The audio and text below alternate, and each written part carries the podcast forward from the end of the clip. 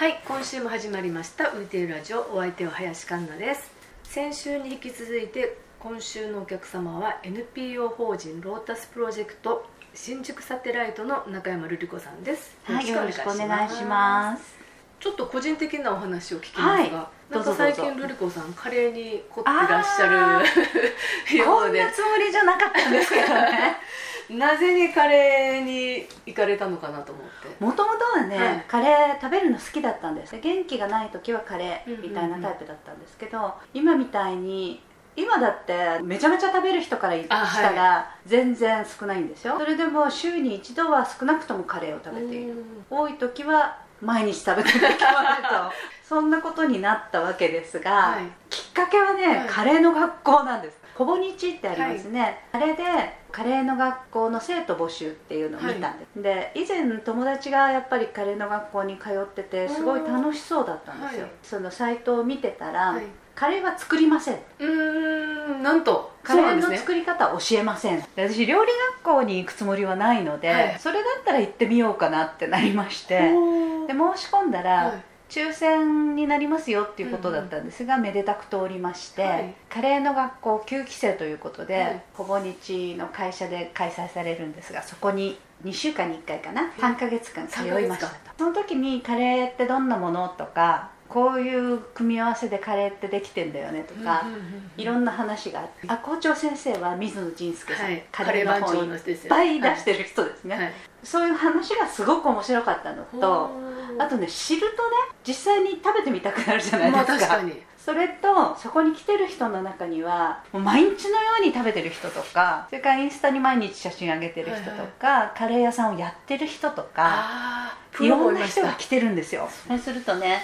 どこ行ったとかいろんな話が出るわけですね、はいはいはい。あそこ美味しかったとか今度あそこで集まりませんかとかね。へで面白くなっちゃったそれで身近なカレー屋さんに繰り返していくようなタイプだったんですが、うん最近遠征こそしないけれーど、はいはい。新しい町に行くとカレー屋探すみたいなね。はい。そんなことになってきたわけですね。ついにカレー脳になってしまったそうそうそうカレーの学校って3ヶ月間なんですけど、はい。その期間だけと思っていたのに、はい。知れば知るほど面白いぞと。へえでじゃあ違う種類の食べてみようかなとか、そんな毎日ですね今。カレーの前にそういうふうにハマった食べ物とかってあります？チョコレート。これはスーパーで買って食べるみたいなことですけど、はいはい。はいサロンドショコラですごい買ってあた時期があるってなんか聞きました。そうなんです伊勢丹でまだやってた頃かな。もうやってないんですか？今もやってるんですけども、今はね新宿の NS ホールとか ああいう感じのイベントになってるんです、まあすごく並ぶから、はい。私並ぶのがダメなんでうんあんまり行かなくなっちゃったんですがサランドショコラのために伊勢丹の友の会に入っ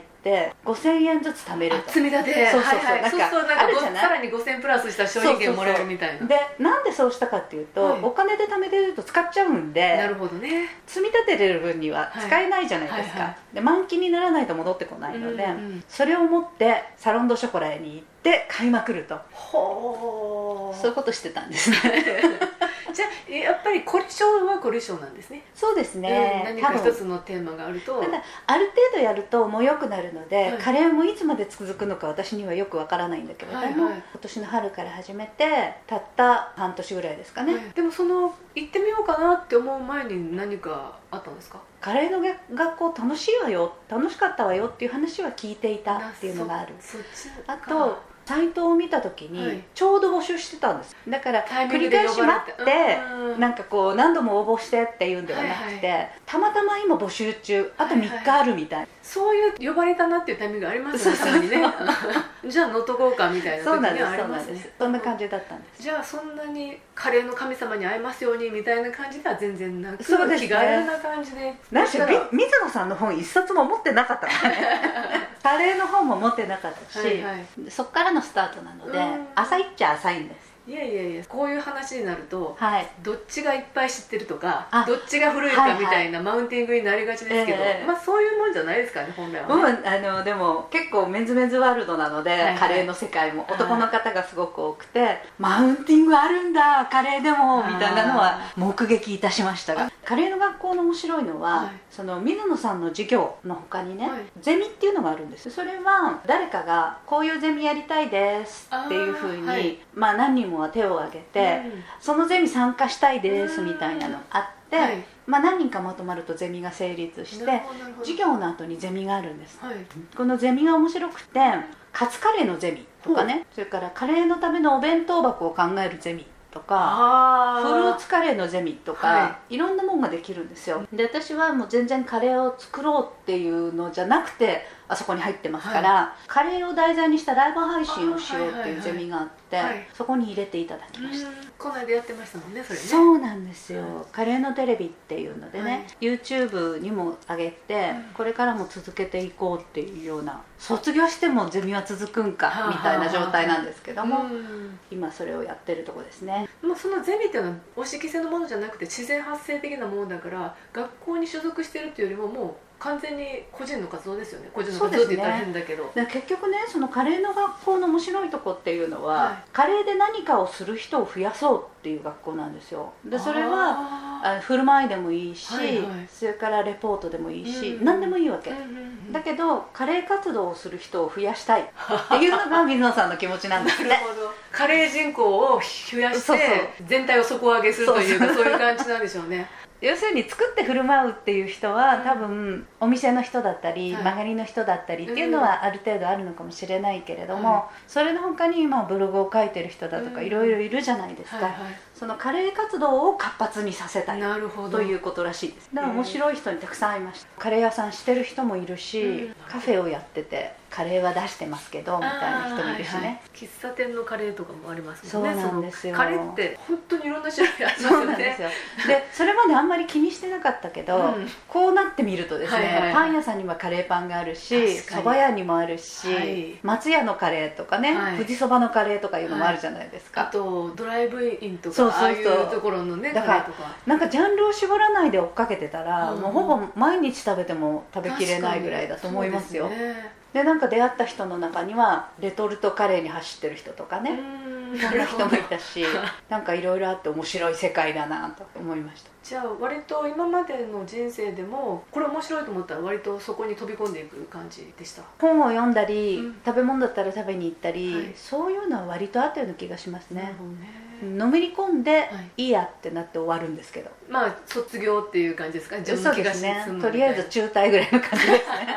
ちょっと話変わるんですけど、はい。ルリ子さんのイメージって、うん。都会の大人っていうイメージがすごいあるんですよ。わかんないんですよ。今要するに東京ネイティブの人の中でも、はい。例えば杉並区とか世田谷区生まれの人って、はい。まあ、あの辺って住宅地じゃないですか、はいでもルリ子さん東麻布生まれなんですよね。東麻布って、うん。昔は都会ではなかったんですよ新宿区とか港区とか渋谷区生まれって聞くと完全に生まれた時から都会の人っていうイメージがして。普通の暮らし方で知らないことはいっぱいあるんだと思うけど、はい。私はここの人生しか知らないので、あまあまあそうですね。よくわかんないんですよね。若い時からものすごい勢いで自分の地元が変わっていくわけじゃないですか、ああそれはそうですね。もう生まれた家はないですしね、はい、で景色もどんどん変わっていくし、はい。そういうのって、まあ、地方出身の人間からしてみたら東京っていうのはある種の、まあ、舞台って言ったら変な言い方ですけどあ田舎から来て何かをやるところみたいな、夢を持ってくるところみたいな感じだけど、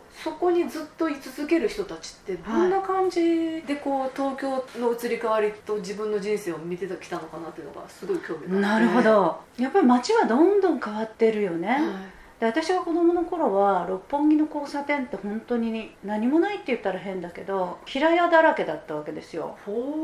それで角の本屋さん隣にタバコ屋さんが喫茶店みたいな原風景はあるんですけど、はい。その頃はまだ盛り場じゃなかったんですか？一応それはそれで一応盛り場なんだけど、はいはい。ポツンポツンとした盛り場だよね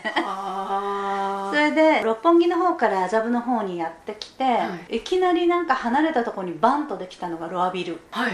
あれがロアビルが東京タワー側の隅っこっていう感じでしたね。あじゃああの辺までしかなかったってこと？そうですね。小さい平屋の骨董屋さんがあったりとかうん。そういうのは昔からあるけど、はい魚屋もあり文房具屋もありみたいな。じゃあ結構本当にそこに住んでる人の生活も同時にあったっていうですよね。感じですよね。うん。じゃあその辺の景色が一変したのはバブルの方ですか？もうバブルの頃にはガンガンガンガンビルになってたからね。でもその前から始まってる感じ。そうですね。芋洗い坂？アマンドとマイアミのところを降りてって、はいそこも何にもなかったですよね。会社がコロから並んでるぐらい。で、うん。一番変わったと思ってるのが麻布十番。あそこは普通の田舎の商店街な感じで、はい。ちょっと栄えた商店街。やっぱり駅ができたことで大きく変わったって感じですか？麻布十番祭りってずはい。っとやってたのが、は駅ができるまでは結構行きにくかったそうでから、ね。割と知る人ぞ知るいいお祭りみたいな、うん住民のお祭り？あーはーはー。でも結構大使館とかも多いから。あそうです。大使館ずっと出てましたよね。あ国のお料理が食べられたりとか、はいは手芸品売ってたりとーか、うん。そんな感じだったかな。で敵屋さんが入らないで、はい。商店街の人たちが出すお店が出てるっていうそこが売りだったんですよ。だから子供も行っていいみたいな。本当変わったよね街は。そういうのってどんな感じなんですか？もう思い出の中にしかない。思い出の中にしかないですよね。じで魚屋さんがなんか和食のレストランになってて、うん。お魚も売ってなかったりとかね、うん。そういうのを見ると変わるな変わるなと思ってて、一番びっくりしたのが角に静止堂っていう本屋が六本木の交差点の角にあったんですけどそれがなくなった時には本当に驚いた。だって子供の時からそれしかなかったような店なのに、あ子供が行ける店はそういう。子供が行ける店っていうか、うん。待ち合わせはじゃあ静止堂の角でみたいなはいはいはい。そういうところだったのにそれがいつかビルになり、うでビルの街の顔みたいなものがなくなっちゃったっていうことなんですね。親に電話したもん。なくなっちゃったけど。ちょっとお母さんって静止堂ないんだけど考えられるみたいな。ケーキ屋さんがなくなったりとかそういうのは全然割とびくともしなかったけど角の本屋がなくなったのは驚いた。へえここって言ったらどうどういう感じなんだろう。駅前のタウンセブンがなくなったとかそんな感じなんですかね。ああーでもそれぐらいの感じかもしれない。ねえ驚くよね、うん。それもだからなくなってちょっとして気がついたんですけどね、うん。その町は離れてしまったからね。ああ家族ご家族はまだいらっしゃってですかそれともかもうご家族ともに。全員バラバラですね。ああそうなんですね。はい。父親と母親は私が30代の時に八ヶ岳に引っ越しをしてしまってそっちに住んでいたし、はい。他の親類もバラバラですね。じゃあ実家的な場所ももうなくなっちゃった。八ヶ岳が実家って感じですか？育った実家はないわけですよね,、はいよね。ううん。ん、だから帰るとこって全然思いつかない感じ。ああもう3代ぐらいずっと東京ですか？もうそのいわゆる田舎、おばあちゃん家が違う田舎にあるとかそういうのもはないですね。だから親戚一同みんな東京に住んでいるので、はい。なんか別に帰省とかないわけですよ。そうですよね、うん。おばあちゃん家でカブトムシ取りましたとかそういうのも全然ないわけです、どういう感やっぱりなんとなく苦々しい感じですか？いや。嫌な言い方だけど。全然それはないですね。うん。ただ東京は住むとこじゃないとかって言って帰るやつがいるととっとと帰れとか思いますね。それはそう思う。そのぐらいですかね。あーあーなるほどね、ううんやっぱりめちゃめちゃ住むには便利なところですけどね。そうですよね。うん。でやっぱり一本裏に入れば、うん。おばあさんが電信柱のところで溜まって喋ってたりとかが猫は屋根のこう重なったところで溜まってなんかやってたりとか、うんそういうのはどこでも変わらないですからね,、まあで六本木の住所に住んでたこともあるんですけど、はい。やっぱりみんな住所六本木って聞くとすごいビビるんだけど、はい。別に普通のそういう日だまりがありクリーニング屋さんがありの、そういうとこでしたよ。地元が東京ってめちゃめちゃアドバンテージあるじゃないですか。文化的な、まあ、まず一番大きいあのそれは多分本当にそうなんだと思う,、いつでも映画が見られて、ね。いつでもお芝居が見られてっていうようなことですよね、はい、だから文化的な素養とかっていうののうん。圧倒的な差っていうのをやっぱりすごく感じるなっていう部分はあってあとなんでしょうね。芸能とかがもっと身近じゃないですか、どの部分の芸能を言ってますか、まあ、全般に。例えば地方に住んでたらその自分たちの地続きの世界とは全く思わない。箱の中で起こってること、はい。だけど別に普通に街とか歩いてたらオフの日の俳優さんとか見かけたりとかすること。それで言ったらね、うん。私はもともとそういうのが身近な家に育ってるんですよ。そんな感じあのだから書いてらっしゃることを見たら思ったんですけど芸能界にいた親戚が結構あるので、はいはい。そういうのって結構見てて、うん。特別なことではなかったんですよ。そうなんですよね。すごい変な言い方だけどさ。多分なんかそのあたりが私がそのルリ子さんを、あうん。の都会の大人って思う理由なのかなってちょっと思うんですけどね麻布の家のまだビルに建て替える前に、建物の端っこにモデルクラブがあったんです、はい。でそれはおじがやってるモデルクラブで、はい。昭和32年からのモデルクラブなのではい。老舗なんですけれども、はいはいモデルさんが出入りしていたりとか、それから本当に芸能界近いので、はい。そういう人たちを見かけたりっていうのは割と当たり前だそうなんでしょうね、普通の人たちだよ まあそれなりに普通に悩みもあり。まあそうでしょうけどね、そうあのおばあちゃん家にいると、うん。そういう人たちがやってきたりして、はい。まあ祖母なんかにはちゃんと挨拶をしでも私なんかほら子供だから、はいなんかこうその辺にいても全然黒子と一緒であいろんなもんがこううん出てくるところにいるので、あはいはい普通の人ですよねやっぱり、うん。そういううん素顔というか、そういうところが見られるっていう感じだったんですねでそういう意味では親がそういうところに近ければ、はい。そういう世界に抵抗がないじゃないですか、はいはい。だからイベント屋さんだとか、うん。そういうところもあの私が今まで仕事にしてきたことも、はい。親の方で止めるとかいうのがないわけですよ。あそうですよ。知ってる世界だから、うん。だから身近なのかななんかだから帰る実家があるっていうのは羨ましいような気もするし、まあしょうがないことなのでねあんまり考えてないけど、だから故郷に錦を飾るみたいな気持ちは全然ないですよね。もう全部丸見えだから。そうでしょうね。もうずっと失敗も何も全部ずっと自分がいるところですそもんねうそうそう。そうなんでしょうね。で親戚みんないればい失敗したら失敗したでそれも丸見えだし、うん。一角のものになって帰るみたいなのはないですよねそうなんでしょう全然ねどちらに住んでも自分じゃなかった方は選べて選べないわけだから結局そこの自分のところで生きていくしかないのはどちらの立場であってもまあそうなんでしょうけどね。だから東京私なんかは本当にちゃんと出たことがなくて、うん。こう何も決心しないで生きてきた感じ。大決心をして自分の生まれた土地を離れてどっかに行くっていうようなことをしてないわけですからはい。ね、海外に住んでみたいとかそういうふうに思ったこととかないですか？ねえ。本当に向上心ないよね。そんなそんなつもりで絶対言ってないですけど。でも友達の間でニューヨークが流行った時期とか、うん。そういうのはあるんですけど、はなんか乗らなかったんです。私結構外国かぶれなんでえ？何それ。でもだからつい外側に行きたいなとかいう気持ちになりがちだけど、まあ、それが向上心とつながってるかっていうのはちょっと疑問ですけどただなんか行きたいっていう気持ちは割と引きこもり気味なんですよね。お家好きみたいな。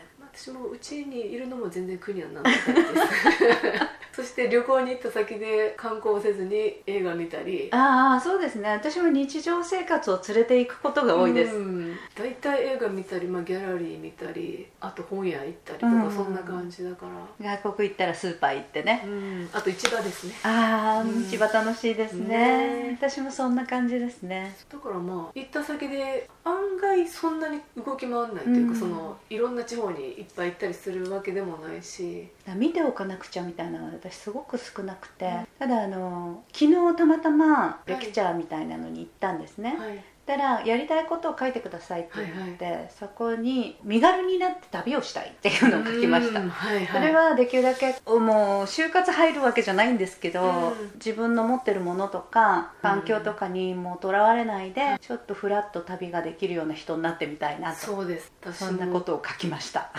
この間長野に行ったんですけど、はい行く2日ぐらい前に「はい。明日行くんだけど」って言われて、ええ。ちょちょっと待ってみたいな感じでええ。さすがに次の日には行けずにそのえ2日後に行きましたけど、ああなるほど。その時に「いいね」って言えない自分がうん。不自由だなと思って、あそれはそうですね、うん。であの結構年を取ってきたのでもうちょっと身軽に動いてもいいんじゃないかなっていうのが今の私ですね。私もそうなりたいな。もうちょっと荷物減らしたいです荷物を減らす方に行っちゃうのね。荷物減らすのもそうだけど、うん。まあ、物理的なのもあるし精神的なそうですよね。の身軽さみたいなね、私は割とだから隙間があるとなんか詰めちゃう方なので、うんそうするとふらりとした旅立ちがしにくいですよそうねですね。年を取るほどに自由にはなりたいですよね。そうですね。自分の考えに凝り固まったりしないようにしたいですね。前の自分にとらわれるのは嫌ようね、ん。ずっと変わってきたいです。ライカローリングストーン。ね。ね。いいと思います。大好きですそういうのが。